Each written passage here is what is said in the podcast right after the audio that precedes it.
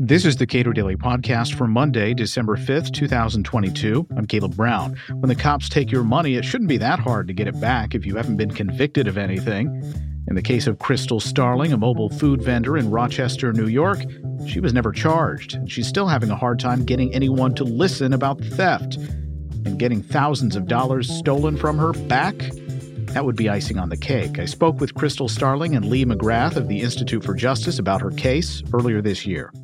You know, back in the in the nineteen nineties, uh, the Cato Institute published a book by Henry Hyde, uh, and it was called "Forfeiting Our Property Rights," I believe, uh, or, or something to that effect. And it was really sounding the alarm on this scourge of civil forfeiture.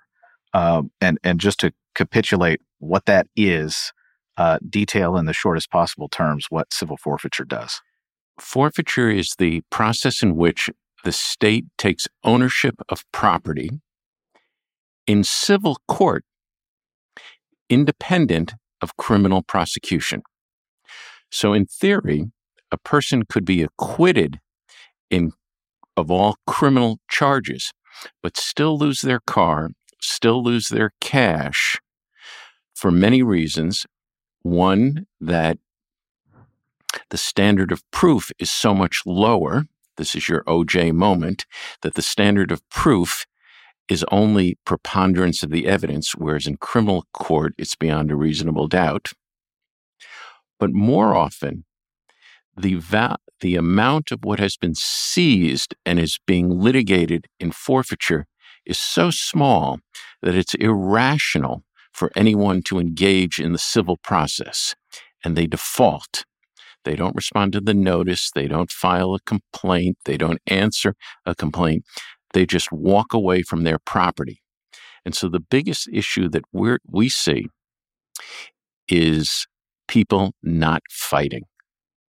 The cost, the complexity of engaging in civil litigation is too high relative to the amount of property that has been seized. And, and, and let's understand that, of course, this is all legal. And uh, what that practically can mean, not always, but sometimes this can just be, can empower shakedowns. It can. It can. It, the Supreme Court has upheld the power of state legislatures to develop processes for the taking title of property completely independent of criminal prosecution. And this, and secondly, oftentimes in most states, there is the additional incentive that whatever is forfeitage, the proceeds, the car, the, the proceeds from the sale of the, of the car go to re, uh, go to supplement law enforcement's budgets, and so they have an incentive to focus on on cash more than crimes. And we've seen this in places like Tennessee, where uh, police are parked along Interstate sixty-five, I believe. sixty-five and forty. And they are very interested in cars going one direction and not very interested in cars going the other direction. There's a marvelous film by a local uh, r- reporter of fights between the Uh, the T- Tennessee Highway Patrolmen, the different different law enforcement a- agencies focused on the westbound side of the highway. Cash tends to travel west, and th- therefore this forfeiture tends not to be used for an interdiction of drugs traveling east, but rather as a sales tax traveling west. And, and broadly speaking, uh, you, you noted that people just walk away, um, but Uh, Crystal Starling, who is here with us, did not just walk away. She didn't. She didn't. So Crystal is a client of the Institute for Justice. She's from Rochester, Minnesota, Rochester, New York, and uh, she is an innocent owner claimant. Uh, her ex-boyfriend was charged with a crime. He was subsequently acqu- acquitted, but New York law enforcement entered her home, seized eight thousand forty dollars, and Crystal has been determined to get that back. Uh, Crystal, why fight this? It's, I mean, it, it's an eight thousand dollars is a lot of money to most people. And uh, I understand that. But fighting something like this is also very costly and taxing. It is costly and taxing, um, which is the reason why I have been fighting it pro se, um, doing it on my own. Um, when I originally had the money taken from me, um, I went to a few lawyers and tried to get representation, but was told that it would cost me um, from three thousand dollars to five thousand dollars. Um, I was not able to afford that. I had already been, you know, had cash taken away from me. So um, I tried to pursue this on my own. My reason for doing it on my own, um, for pursuing it anyway, is because I'm an innocent person. Um, I, I was never charged with a crime. I was never the subject of the initial investigation, um, and I want what's rightfully mine. And you've turned down offers to settle. Yes, two so far. Two. And how much? What were they offering to settle for? They were offering to settle for half of the eight thousand forty dollars.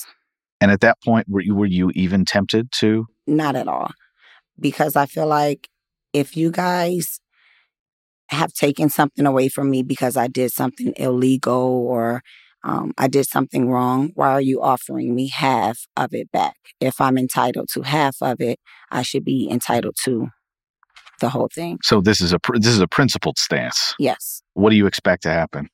I hope to get the money back, but if I don't, um, I'm gonna feel good about just, you know, advocating for myself, shedding some light on the issues at hand, because um, now that, you know, I've had the Institute for Justice um, standing with me, um, I, ha- I have a lot more knowledge about the um, the issue. And there are so many other people that have come before me that have just given up.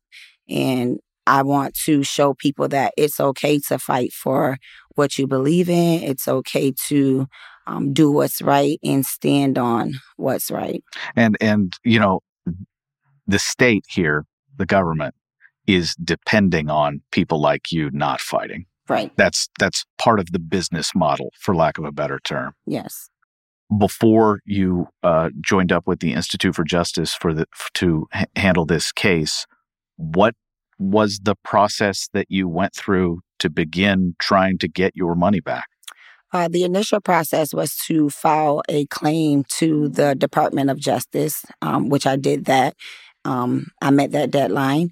Um, after that, I hadn't received any correspondence from um, the Department of Justice till about, I think I filed those papers in late November. I got a response in mid-January of twenty-one, um, and that was just a confirmation number. Um It was just a piece of correspondence that had a tracking number attached to it telling me that they had received my initial claim, and if I ever wanted to follow up, that that was the number that I needed to use to follow up on that.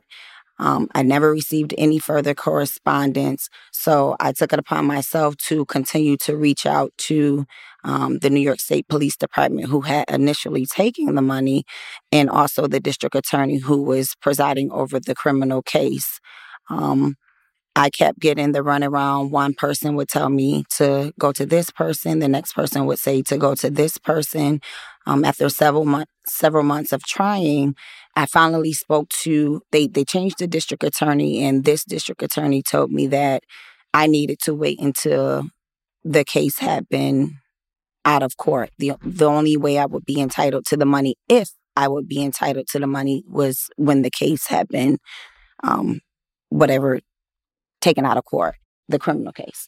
Um, after the criminal case ended, um, my ex-boyfriend, he was acquitted of all charges. So um, I spoke with his lawyer and asked him, you know, how would I go about getting the money back? He referred me to speak to the district attorney again. I spoke to that district attorney, and they they really couldn't help me either. So I just started doing some digging, asking around and things like that, and found out that the money was in the Western District of New York. And then I started the uh, process with that.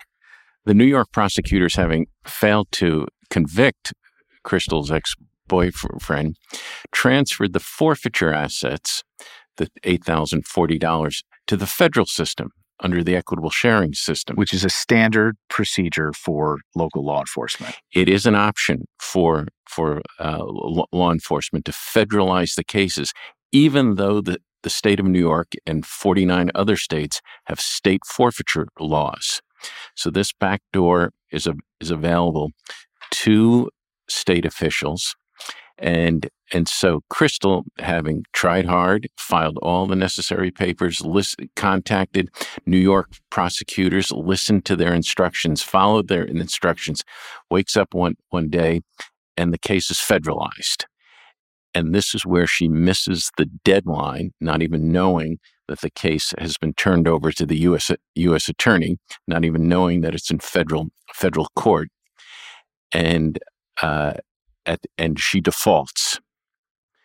And whereas many people default, many property owners default because the dollar amount is too small, Crystal's case represents the complexity that one has to go and the and the, the complexity of filing all these papers, particularly on a pro se representing her, herself, a whole new court system. Yeah, it reminds me of Brazil. Does it? Just an absolutely uh, the movie, not the, oh. not the country, of just being trapped in uh, bureaucratic hell, just trying trying to trying to get something that belongs to you. That's that's exactly exactly right. And so I J is representing her. She's lost at the at the district court level with a strict interpretation of the rules of civil procedure. Usually when a person goes into court, even federal court, representing themselves, there's there's a lot of leniency in the that a judge will, will take, particularly when the failure to file doesn't prejudice the case, but not the case not in Crystal's case. And so this strict inter- interpretation, this strict finding of default is what at the is at the heart of the of, of the appeal that Crystal is making with my colleagues at the Second Circuit. Crystal Starling is a mobile food vendor in Rochester, New York. Lee McGrath is an attorney at the Institute for Justice. Subscribe to and rate the Cato Daily Podcast on your podcast platform of choice, and follow us on Twitter at Cato Podcast.